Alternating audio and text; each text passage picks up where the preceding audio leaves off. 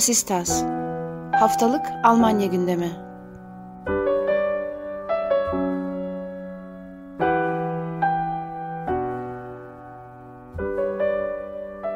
Herkese merhaba. Vasistas'ın yeni bölümüne hoş geldiniz. Ben Akın Art, Ali Sözen'le birlikte bu haftada sizler için Almanya'nın gündemini değerlendireceğiz.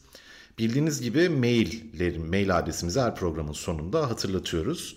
Bu hafta zaten Almanya'nın gündemini de oluşturan fakat bunun dışında bir izleyicimizin maili ve sebebiyle de gündemimize almak istediğimiz bir konu olacak. Uzun bir süredir Ukrayna-Rusya savaşını konuşuyoruz ve bu savaşın Alman hükümetinin daha fazla angaje olmasıyla farklı bir noktaya gittiğini de bir tespit olarak, açık bir tespit olarak sürekli yapıyoruz zaten. Burada diplomatik temasların önünün açılmasının gerektiğine dair seslerin genelde biraz daha medya tarafından kısıldığına dair bir eleştirel tutumumuz da olmuştu şimdiye kadar programımızı düzenli olarak dinleyenler hatırlayacaktır. Bir düzenli dinleyicimizin maili üzerine bununla ilgili bir gelişmeyi bu hafta gündemimize taşıyacağız. Şimdi Sol Parti sık sık gündemimize giriyor fakat detaylı bir program bununla ayrıca yapacağız. Fakat Alman siyasetini takip edenlerin kulağının aşina olduğu isimlerden, oldukça spekülatif isimlerden birinin bu, bu hafta gündemimize konu olacağını söyleyelim. Bu isim Zara Wagenknecht. Zara Wagenknecht ve Almanya'da yine özellikle feminist düşünce dünyasında zaman zaman çok eleştirilse de ismi geçen figürlerden biri olan Alice Schwarzer bir barış bildirisi yayınlamıştı. Rusya ile diplomatik temasların kabaca önünün açılması gerektiğini ve silah yardımı gibi durumların savaşı daha fazla körükleyeceği sebebiyle Alman devleti tarafından uzak durulması gereken tavırlar olduğunu söyleyen bir açıklamaydı bu. Çok kabaca özetlemek gerekirse. Ve bu açıklamanın arkasından açılan imza kampanyasına farklı siyasi çevrelerden de destek yapıldı. İmza metnine bakarsanız eğer Zara Wagenknecht'in kendi sitesinde vardı yanlış hatırlamıyorsam. CSU'dan, CDU'dan, SPD'den de tabii ki çok fazla isimden bahsetmiyoruz burada ama imza kampanyasının bir bütünü yansıttığı iddiasını da oturtmak için büyük ihtimalle buralardan da belli imzaların alındığını göreceksiniz. Bununla birlikte esas tartışma konusu haline getiren şeylerden biri bu imza metnini AFD liderlerinden Tino Çrupala'nın da burada metne imza attığını açıklaması oldu. Wagenknecht bu imzayı kabul etmediklerini ve bunun arkasında yapılacak gösteride kendisine yer verilmeyeceğini söylemiş olsa da bu politik iklimin AFD'nin önünü açacağı ve Nazileri normalleştireceği gibi bir dizi yorumda yapıldı özellikle sol çevreler tarafından. Fakat buna rağmen bu miting düzenlendi ben de Berlin'de bu mitinge Vasistas dinleyicileri için gözlemlemek amacıyla katıldım. Dün e, 25 Şubat Cumartesi günü bu mitinge katıldım. Şimdi bu mitingi ve bu mitingin yarattığı siyasi havayı konuşacağız Ali ile birlikte. Ben bir, bir şey yok yok. Pardon. Yani sen ilk önce aktar istersen e, nasıl e, geçti miting, neler gördün, ilk gözlemlerin nelerdi? Ondan sonra ben ara ara sorular başlayayım. sorayım istersen. Tabii tabii öyle sohbet şeklinde biraz aktarmaya çalışalım. Sonra işin siyasi kısmını da analiz etmeye çalışacağız zaten her zaman yaptığımız gibi. Eylem kalabalık sayılabilecek bir eylemdi. Elbette savaşın ilk dönemlerinde başlayan Rus işgaline karşı eylemler kadar kitlesel değildi. Fakat bunun aslında anlaşılabilir bir sebebi var. O zaman basının tamamında bu yönde bir e, yaklaşım varken yani Rus işgalini kınayan, Alman siyasetinin tamamında da Rus işgalini kınayan ve bununla ilgili mobilize olunması gerektiğini söyleyen, Almanya'nın buna müdahil olması gerektiğini söyleyen bir hava vardı. O eylemler Alman siyasetinde hiç alışık olmaya, hiç görmeye alışık olmadığımız bir şekilde yüz binlerin neredeyse katıldığı eylemlerdi. Şimdi bunda o boyutta bir kalabalıktan bahsedemiyoruz fakat 4-5 senedir Almanya'da yaşayan iyi kötü eylemleri de zaman zaman takip etmeye çalışan biri olarak ortalama bir eylemden daha fazla insanın katıldığını söylemek mümkün. Bu sayı basın kuruluşlarının önemli bir kısmının aktardığına göre 10-15 bin kişi civarındaydı. Fakat Wagenknecht'in yaptığı açıklamaya göre 50 binin üzerinde kişi katıldı bu eyleme. Şimdi bu sayıların arasında bir yerde Genelde ortalamasını almak ediyorum. icap ediyor bu tarz Evet durumlarda. evet genelde ortalamasını almak makuldür. O alanı bilenler için söyleyecek olursam Brandenburg kapısından Brandenburger Tor'dan Sovyet anıtına kadar uzanan bir kalabalık vardı. Anıta doğru seyrekleşse de bu kalabalık. Bu ciddi bir kalabalık sayılabilir. Özellikle de siyasi basıncın çok fazla olduğu bir görüşten bahsediyoruz aslında burada. O sebeple kalabalık olduğunu da söylemek lazım. Neredeyse stigmatize edilen bir yaklaşımdan bahsediyoruz. Kalabalık oldukça ilginç bir kalabalık. Hemen onu, onu sormuş söyleyeyim. olayım. Ee, genelde şundan endişe ediliyordu ya da bekleniyordu e, diyeyim şu durum bekleniyordu. Daha fazla aşırı sağın ağırlığını koyması e, şey katılımcı toplamına. Öyle bir şey gözlemledin mi sen genel olarak e, katılanlar arasında aşırı sağ öğeler olabilir ya da toplamdan ya da sloganlar ya da pankartlardan öyle bir gözlemin oldu mu? Pankartlardan veya sloganlardan olmadı. Yani tek tük belki benim gözümden kaçan dövizler olmuş olabilir o şekilde ama çoğunluğun öyle olmadığını söyleyebilirim. Rus bayraklı kişiler vardı örneğin. Yani Rusya ulusal bayrağını taşıyan kişiler vardı. Bunun yanı sıra Alman bayrağı taşıyan kişiler de vardı. Bu tabii Türkiye konteksinde E denilebilecek bir şey. Fakat Almanya'da Alman bayrağı taşımak genellikle sağıyla ve hatta aşırı sağıyla özdeşleştirilen bir şey.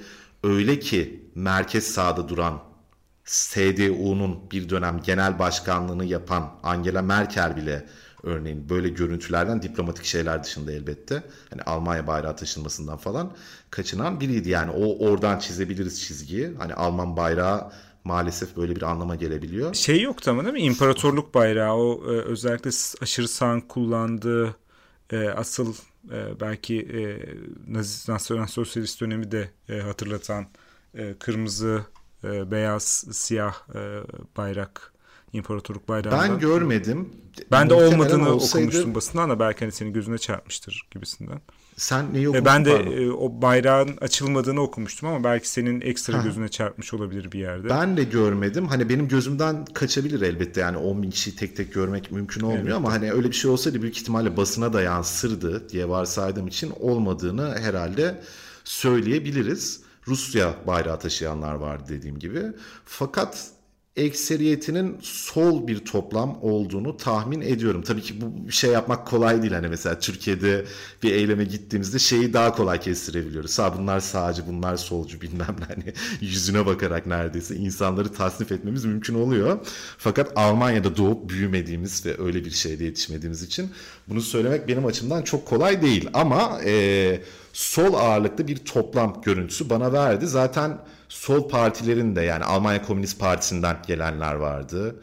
Onun dışında sol partiden gelenler vardı ama sol partiden bu eylemi eleştirenler olduğunu da eklemek lazım. Yani biraz bölündüler bu konuda. Tipik sol eylemlerde örneğin şeyi çok görürsünüz. Jungewelt dağıtan bir ekip vardır. Bu gazeteyi dağıtan bir ekip vardır. Bu eylemde de vardı. Yani solcuların bir kısmının özellikle de daha anti-emperyalist bir çizgide duran solcuların orada olduğunu söylemek mümkün. Konuşmalarda da genel olarak sol bir hava vardı. Zaten yani zaman zaman başka şekillerde etiketlenseler de yabancı düşmanlığı vesaire gibi suçlamalar kendilerine yöneltilse de Wagnet'te aslında solda duran, sol parti içerisinde bulunan bir figür. Dolayısıyla konuşmasına da büyük oranda bu e, damgasını vurdu. Ben konuşmanın satır başlarını biraz aktarmaya çalışayım. Bizim de burada sık sık eleştirdiğimiz bir konuyu aslında gündeme getirerek başladı ve şunu söyledi Wagner. Savaş karşıtlığı şu anda sağıyla ve hatta aşırı sağıyla özdeşleştirilir hale geldi. Savaş destekçiliği de ne hikmetse sol bir şey olarak tanımlanmaya başladı. Bu nasıl bir iştir gibi bir isyanı vardı konuşmasının başlarında ve bu eyleme katılanların Putin'den para almaktan başka konulara kadar pek çok şeyle suçlandığını fakat buna rağmen buraya gelebilme cesareti gösterdiklerini söyledi ve bunun oldukça önemli olduğunu, oldukça değerli olduğunu ve bunun tarihin doğru tarafında duran insanlar olarak akıllarda kalacağını belirtti. Neonazi suçlamaları ile ilgili de bir şeyler söyledi. Böyle bir cadı avına çıkacaksanız eğer nazi arıyorsanız doğrudan nazi olan kişileri destekleyen bir takım figürlere bakabilirsiniz dedi ve örneğin Melny, Ukrayna'nın eski Almanya Büyükelçisi bir dönem nazi olan yani doğrudan nazi olan Bandera'yı bir ulusal figür olarak aldığını belirterek Bandera'nın eğer Nazi arıyorsanız gerçek bir Nazi buradadır ve kendisi bir antisemittir. Binlerce Yahudinin bizzat öldürülmesinden sorumludur. Bunu destekleyen figürlerle iş yapıp bize savaş karşıtlarına Nazi diyemezsiniz diye bir çıkışta bulundu. Bizden çok korkuyorlar. Bu da bizim için ancak bir iltifat olabilir dedi. Arkasından çok radikal sayılabilecek bir dizi laf etti. Şimdi bunları beraber değerlendiririz. Ben sadece mealen söyleyeyim. Cümle cümle çevirmedim bunları ama hani aşağı yukarı bunu söylediğini belirtmiş olayım. Bunlardan bir tanesi daha önce Putin'in de benzer bir konuşması olduğu için önemli. Hani onunla özdeşleştirileceğini tahmin ediyorum bir süre sonra basın tarafından. Bugün Alman panzerleri yeniden Rus askerlerine ateş ediyor dedi. İkinci Dünya Savaşı göndermesi yaparak. Ve buna geçit vermek, bunun önünü açmak Almanya'nın ulusal tarihinden hiçbir şey öğrenilmediğinin ispatıdır dedi. Bu yapılırken bir yandan Melnik gibi isimlerinde Almanya'nın savaş uçaklarını da teslim edeceğinden adları gibi emin olduğunu söyledi ve bunun çok korkutucu olduğunu söyledi. Bununla birlikte hükümete ciddi bir eleştiri yöneltti. Zaten Dışişleri Bakanı Baerbock'un adı anıldığı an tahmin edersin ki ciddi bir böyle tepki oluşuyordu kalabalıkta zaten. Biz hükümet tarafından temsil edildiğimizi hissetmiyoruz.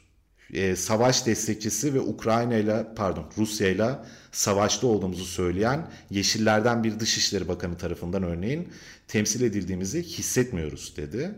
Bunun arkasından konuşmanın sonlarına doğru çok ağır bir laf daha etti. Biraz önce söylediğim şeyin aslında el arttırılması olarak.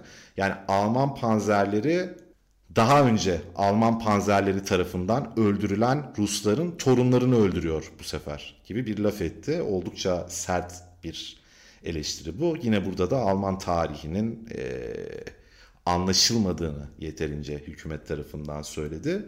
En önemli çıkışlardan bir tanesi de aslında konuşmanın sonundaydı. Biz buradayız ve ortadan kaybolmayacağız. Bugün burada olarak bir barış hareketinin Almanya'da başladığını da duyurmuş oluyoruz dedi ve konuşmasını böyle tamamladı. Biz çıkışa doğru yöneldiğimizde bir arkadaşımla birlikte gitmiştik. Orada biriken bir antifa grubunun da olduğunu gördük. Eylemin çıkışında bekleyen. Onlar da Naziler dışarı diye sloganlar atarak aslında eyleme katılanların böyle bir yönelimi olduğunu söylemiş oldular.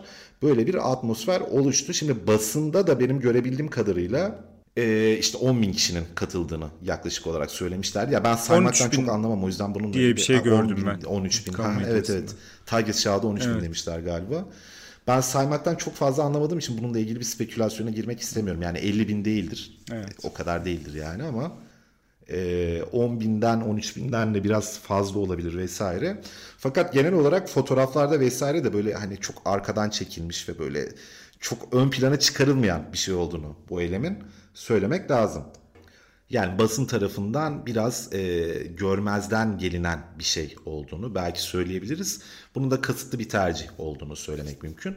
Çünkü bu sürecin konuşmanın başlarında dediğim gibi aşırı sağın ve AFD'nin normalleşmesiyle sonuçlanacağını, bu siyasi hareketin ona yol açacağını söylüyorlar bir dizi e, gazeteci, akademisyen vesaire böyle kısaca aktarmış olayım. Şimdi burada tartışmamız gereken birkaç şey var. Birincisi elbette barışın ne kadar önemli olduğunu sürekli söylüyoruz ve bu meselenin tek çözümünün eninde sonunda Rusya ile diplomatik evet. temas yolunun açılmasıyla olacağını söylüyoruz. Fakat bunun yapılma şekli bir yandan yani Wagnet'in yaptığı şekilde yapılması kişiler tarafından eleştiriliyor. Bir, bu doğru mu?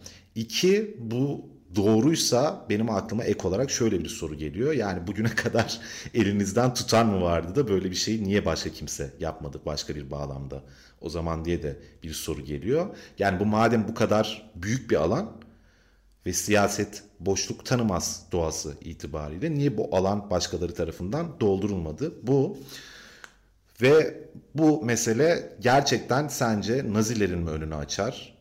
Ve bu denklemin buraya gelmiş olması yani barış karşı yani Wagner'i severiz sevmeyiz falan bugün burada bunu belki uzun uzun tartışmayız. Belki başka bir programda daha detaylı tartışırız ama şu gerçekten ilginç.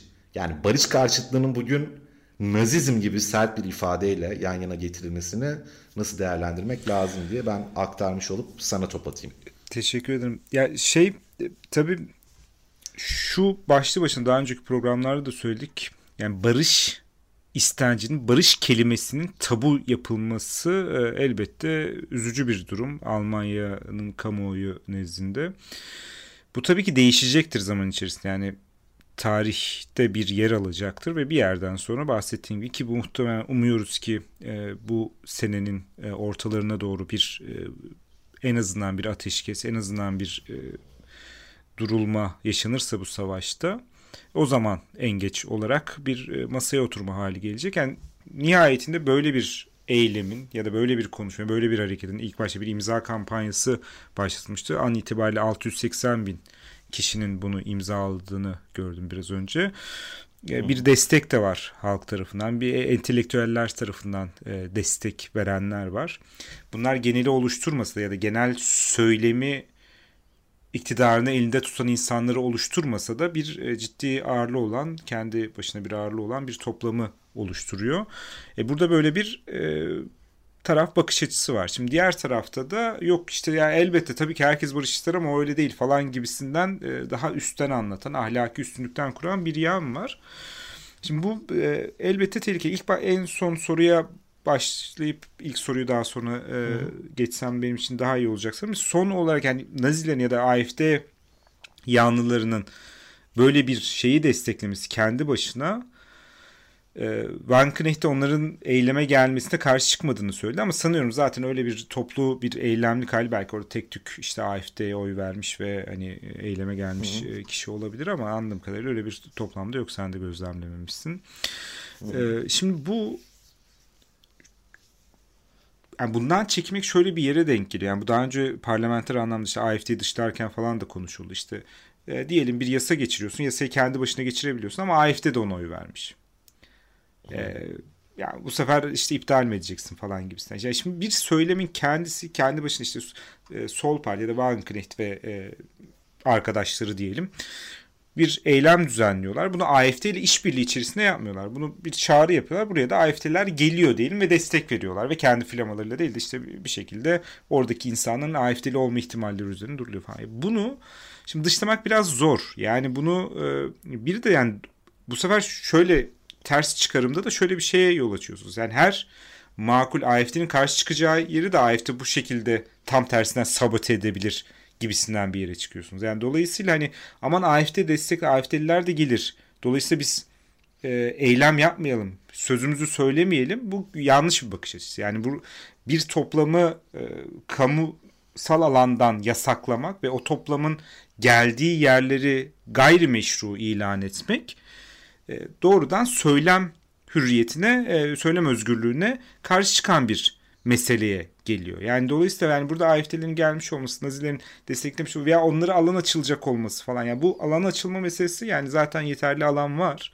Yani buradan da işin doğrusu üzerinden bir e, bunu kullanıp pragmatik olarak şey yapıyorsa bu zaten bu bildiğimiz partinin diğer e, işte özellikle işsizliğe karşı işte işsizlik olmasın demesiyle benzer mesela. Yani tamam bu söylemi kendisi doğru olabilir ama totalde başka bir yere oturduğu için hareketin kendisi belki e, bizim baktığımız yerden de gayrimeşru ilan edildi ama nihayetinde Anayasa Mahkemesi var işte e, bu devletin e, istihbarat kurumları var. Bu partiyi yasaklanacak ölçüde anayasa karşıtı bir parti olarak koymuyorlar. Demek ki böyle bir parti ve e, bir temsiliyet şeyi var %15 civarında. Bizim baktığımız yerden gayrimeşru bir partidir ama hukuki olarak orada var olan bir parti.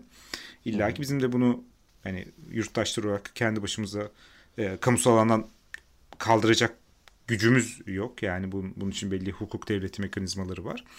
E, dolayısıyla hani bu şey tartışma bence e, yani siz orada aynı yere düştünüz o yüzden siz de işte atıyorum Wagenknecht için e, aşırı sağa ait sayılırsınız şeyini çok doğru bulmuyorum. Wagenknecht'in kendi açıklamaları tabii ta- tartışmalı bir figür. Yani bu bir gün e, Wagenknecht programı da yapalım bence. Bir e, üzerine detaylı Hı, konuşacak. Çünkü arada, tarihi evet. olarak Almanya açısından bu savaş bağlamında önemli bir yere oturacak.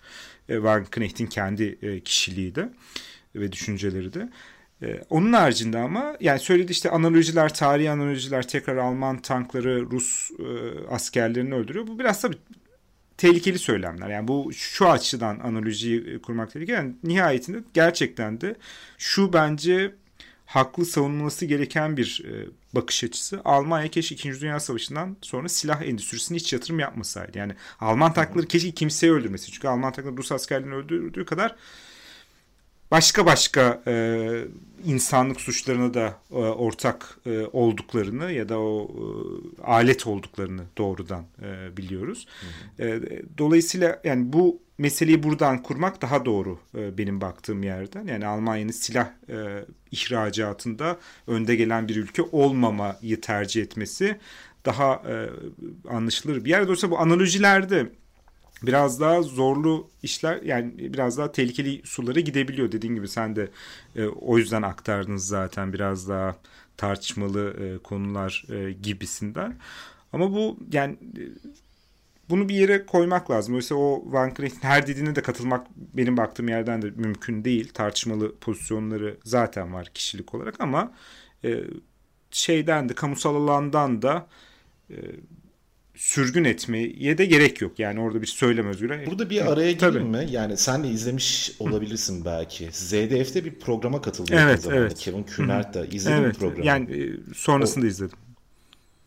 Ha ben de sonrasında izledim de. Şimdi orada ya ben bir yerden sonra cidden rahatsız oldum. Çünkü biraz programın konseptiyle de alakalı bazı şeyler. Soruların sert bir şekilde sorulması ama bu Putin'den para aldığımın iddia edilmesi gibi şeyler mesela kendi konuşmasında az önce miting konuşmasını aktar, aktarırken söylemiştim.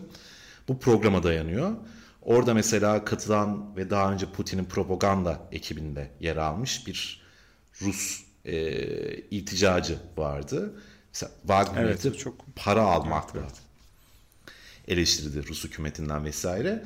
Ve genel olarak da çok nasıl diyelim meczuplaştırılması gibi bir şey söz konusu. Ya yani bu olabilir yani bir yandan siyaset böyle bir şeye zeminini hazırlayabilir falan filan ama programda sorulan sorular vesaire itibariyle yani şu soruldu mesela hatırlarsın belki sen de.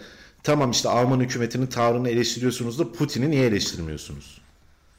Şimdi Wagnet'te doğal olarak ben bir Alman siyasetçiyim ve Alman hükümetini eleştiriyorum. Yani Putin'i eleştirmesinin herhangi bir zemini de olmadığı için Rusya'da bir ana muhalefet partisinin falan başında olmadığı için kendisi. Yani çok garip yerlerden eleştirildiğini ve eleştirilebilir elbette ve eleştir yani çok bıçak sırtı açıklamaları bence de var ama garip bir şekilde stigmatize edildiğini evet. gerçekten görmek ya, kamusal yani. tartışmalığından yasaklanıyor. Bu olacak Hı-hı. iş değil yani işte hani dediğin gibi meczuplaştırarak biraz daha. Şimdi bu, bu bizim demokratik tartışma alanlarının hani çok da övünülen batıda olduğu e, varsayılan işte ön olarak zaten hali hazırda var olduğu düşünülen tartışma alanından e, birini bu şekilde yasaklamak yani söylem özgürlüğünün kısıtlamak çok doğru değil kişiliğine yönelerek de özellikle. Ya ki zaten e, bahsetti işte imza kampanyası da öyle başlıyor. Yani Rusya'nın Ukrayna'ya karşı haksız ve barbarca saldırısı Hı-hı. şeklinde e, başlıyor. Yani bu Rusya'yı, Putin'i eleştir yani bunun Almanya'daki bir e, muhalif politikacının söylemine ekstra bir şey katacak bir durum. Yani tabii ki eleştirsin. Eleştiri eleştiriyordur da tahmin ediyorum. Bir iki cümlede ona söylüyor. Sonra dönüyor.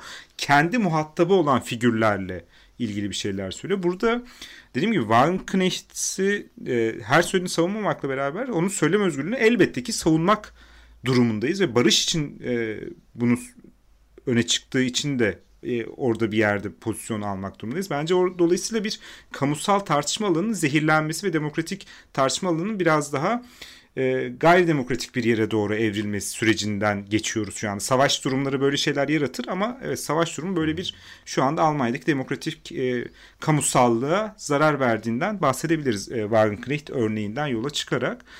Bir ikincisi olarak Almanya'nın ya da Avrupa'nın kaçırdığı bir fırsat olarak yani bu şeyde e, diplomasinin e, rolü üzerine konuştuk. Belki tekrar e, söylemekte fayda var. Yani nihayetinde şu anda gözüken Amerika Birleşik Devletleri ile beraber Avrupa Birliği'nin savaşın bir tarafı olduğunu görüyoruz ve hani bir şekilde ara bulucu olma imkanı olmayan taraflardan biri. Yani hani ara bulucu olarak Avrupa Birliği'nin de işte yanına işte burada Çin ortaya bir şey attı. Belki Brezilya tarafından. İşte İsrail'in eski başbakanı Türkiye attı. Türkiye attı. Şekilde. Yani İsrail'in eski başbakanı zaten bir çalışma yürütmüştü ve hı hı. oldukça da e, mesafe kat etmişti.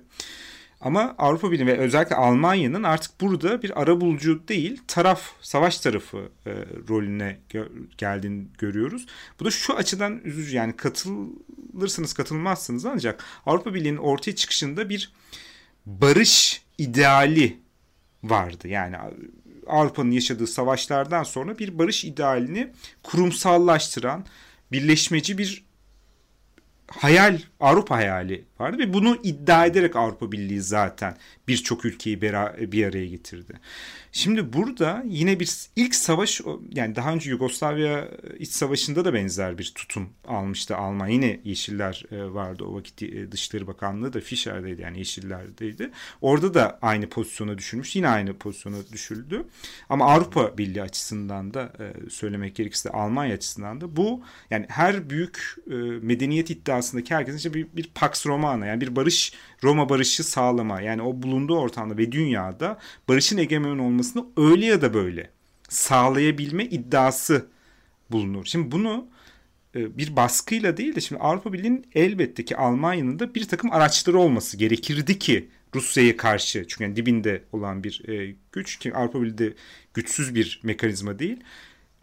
Bunu başka türlü çözebileceği ve yani soğuk savaştan sonra da atom e, silah olan birini bir şekilde nasıl olacaksa eğer e, çözebileceği diplomatik yollarının oluşturulmuş olması gerekiyordu. Ancak oluşturulmadığını görüyoruz bugün. Bu anlamda da bir başka bir yandan da Almanya'nın da önünü çektiği Avrupa Birliği'nin barışın merkezi olma, dünyaya barışı getirme idealinin de zedelenmesini yol açan bir süreçte karşılaşacağız. Burada işte Wagenknecht'in söylediği sözler de bir yerden Almanya'nın da aslında uluslararası misyonda böyle bir yere de oturuyor e, ne yazık ki. Onu da bir söylemekte fayda var hani ilk başta sorduğun soruya binaen.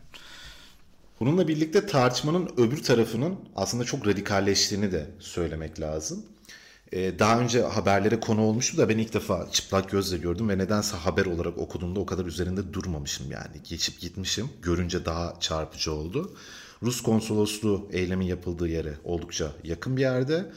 Geri yürürken eylemden çıktıktan sonra Rus konsolosluğunun önünde bir panzer var. Yani gerçek bir panzer olup olmamasından bağımsız olarak yani sembolik de olsa bir panzer var. Bu panzerin üzerinde işte Zelenski Platz, Zelenski Meydanı yazıyor ve panzerin namlusu Rus konsolosluğuna yöneltilmiş durumda. Şimdi bu buna izin verilmiş olması herhangi bir diplomatik teamüle uyamaz ve bunun normalleştirilmesi korkunç bir durum aslında. Şimdi Almanya'da bir yandan baktığınızda herhangi bir ülkenin ulusal bayrağının yakılması örneğin yasaktır.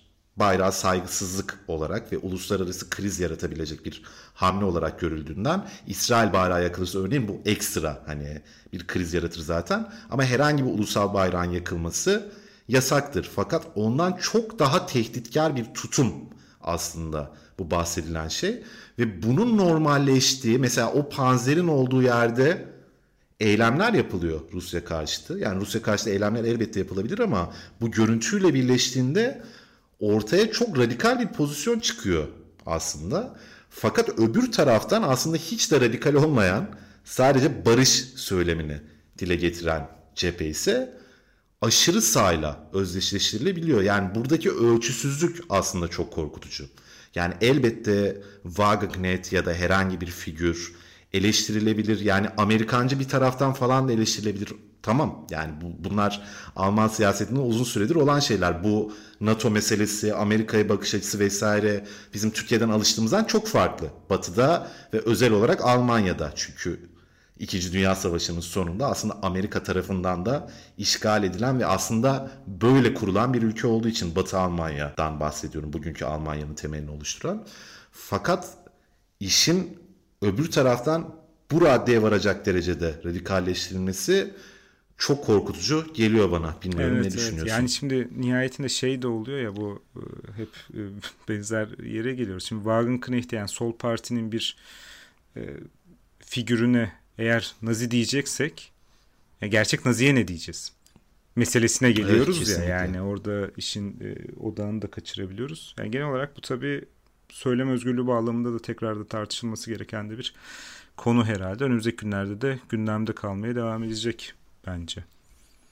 Evet evet yani tartışmaya devam ederiz. Şey olsa bilmiyorum anlaşılabilir belki. İşte Wagenknecht böyle bir barış önerisi yapıyor ama bu barışın oluşabilmesi için önce şu şu koşulların oluşması lazım. O yüzden Almanya'nın silah teslimatına devam etmesi lazım. Mesela SPD'den bazen buna benzer e, görüşler gelebiliyor. Bu benim çok katıldığım bir şey olmamakla birlikte şahsen bir argüman yani.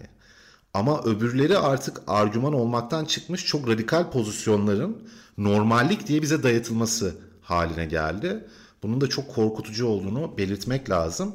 Ve e, bu eylem küçültülse de bu eylemden bağımsız olarak bu çizginin artık bir miktar basına yansımasının ve siyaset sahnesinde tartışılır olmasının ben kıymetli olacağını düşünüyorum. Wagenknecht'in veya eyleme katılanların pozisyonundan, sloganlarından vesaire bağımsız olarak. AFD'nin normalleşmesini konuşuyoruz bir yandan ve bu eylem onunla özdeşleştiriliyor dediğim gibi. Yakın zamanda bununla ilgili önemli bir gelişme de oldu aslında. İstersen onu konuşarak devam edelim ikinci gündemimizde. A, sen mi aktarmak evet, istersin? Tabii ya şey e, Anayasa Mahkemesi'nin e, alabilirim işte e, Anayasa Mahkemesi'nin e, bir e, kararı vardı. AFD'ye yakın e, dern e, vakfın yani şimdi Almanya'da her e, her siyasal partiye yakın bir e, vakıf oluyor. Bu vakıfta genelde siyasal düşüncenin temellerini oluşturuyor. O oraya katkı sağlayacak e, diyelim öğrencilere burs veriyor. İşte uluslararası ilişkilerdeki e, ilişkilerini yürütüyor vesaire vesaire. Yani böyle çok doktoru tezlerini finanse ediyor. O görüşler doğrultusunda yazılan yani, vesaire. Ya o temelleri oluşturuyor. Siyasal ve felsefi temellerini o e, akımın. E, bence de güzel bir e, uygulama esasında. Bu tabii ki e, parti yakın, partilere yakın e, vakıfların finansmanı da kamu eliyle gerçekleştiriliyor ve e, mecliste bütçenin içerisine alıp e, belli artık partilerin aldıkları son oy oranlarına göre dağıtılıyor. Bunun içinde teamülen şöyle yapılıyor. Partiler ikinci defa mecliste yani ilk defa seçilen partiler değil de orada da bir e, mesafe koyma durumu var. İkinci defa mecliste seçilen partiler e, re, re yakın vakıflara bu yardım veriliyor. Bunu şöyle formüle etmişler. Bütçe yasasının içerisinde, bütçe kanunun içerisinde bu her sene işte bu vakıflara şuna şu kadar buna bu kadar artık dediğim gibi siyasal e, kuvvetine göre e, partilerin o onlara yakın vakıflara bir kamu yardımı yapılıyor. Ancak bu e, 2017 yılında ikinci defa e, seçilmesine rağmen AFD'ye yapılmamıştı. 2019 yılındaki e, şeyde e, ilk defa başvurmuştu. Ve AFD de bunu Anayasa Mahkemesi'ne taşıdı. Hani bir e, ayrımcılık olduğunu öne sürerek. Anayasa Mahkemesi de bunu haklı buldu ve işte bir ayrımcılık yasağına karşı buldu esasında. Ancak fırsat eşitliği bağlamında ki işte anayasanın 20. E, maddesi bağlamında değerlendirdi ve 2019'da e, AFD'ye yakın e, vakfın e, şey almamasını, yardım almamasını e, an, an, işte yasaya aykırı buldu, anayasaya aykırı buldu, hukuka aykırı buldu. E, burada da meclise şöyle bir e, mesaj vermiş ol kararında da belirtiyor. Bunu bütçe kanunuyla yapamazsınız. Bunun için özel bir yasa çıkartmanız lazım. Çünkü bütçe kanunuyla yaptığınız zaman bu şekilde bir partiyi dışlayıp diğer partilerin hepsi birleştiği vakit yapabilirsiniz. Dolayısıyla hani bu bunu yapmanızın bir e, kanuni gerekçesi olması lazım. Dolayısıyla partiye yakın vakıfların düzenlendiği bir e, kanun çıkartma sını salık verdi e, meclisin. Şu anda mecliste bir e, bu konuda bir yasa çıkartmak zorunda Anayasa Mahkemesi kararı gereği. Bu tartışacak. Bir çok kısa araya giriyorum sözünü kestim. Şu da çok yazıldı çizildi benim gördüğüm basında. Bu zaten yasal zemine parlamento tarafından çok önceden oturtulması gereken bir şeydi. Evet. Ve bu gündeme geldi daha önce. Aslında Anayasa Mahkemesi bunu teyit etmiş oldu ve artık yapın bunu evet. demiş oldu.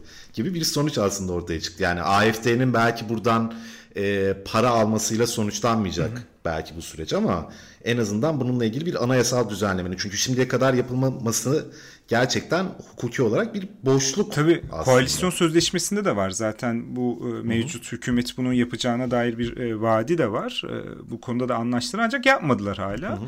Ki 2022 bütçesinde de aynı durum var. Bunu da e, dava ediyor e, AFD ancak bu konuda henüz bir karar vermedi. E, en azından yürütmeyi durdurma vesaire de vermedi. Ön, ön karar da vermedi e, Anayasa Mahkemesi.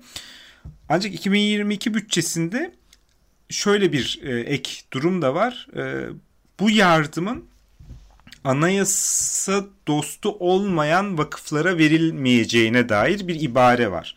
Dolayısıyla bunu hukuka uygun bulabilir Anayasa Mahkemesi buradan baktığı zaman. Ya ve bu yasanın da muhtemelen yine benzer bir ibareyle oluşturulacak bir yasa olup yine AFD'ye yakın Disterius Erasmus Vakfı'nın gelecekte de kamu yardımlarından yararlanamayacağı çıkartımı yapılabilir. Bu çünkü 2022'deki durum buydu. Bunu da bir şekilde yasaya oturturlarsa ve bu vakfı da dolayısıyla parlamento olarak e, anayasaya e, anayasa dostu olmayan e, vakıf olarak ya da anayasa dostu olan vakıflar arasında tanımlamayarak, dışlayarak e, bırakılırsa yine e, AFD yakın bu e, vakıfta yardım almamaya yani e, devam edecektir muhtemelen. Ya bu da tabii yani az bir e, şeyden bahsetmiyoruz. Ya yıllık 600 milyon euroluk bir bütçe e, sözü geçen bunların bir kısmını e, alacaktı e, Desterius Erasmus Vakfı da.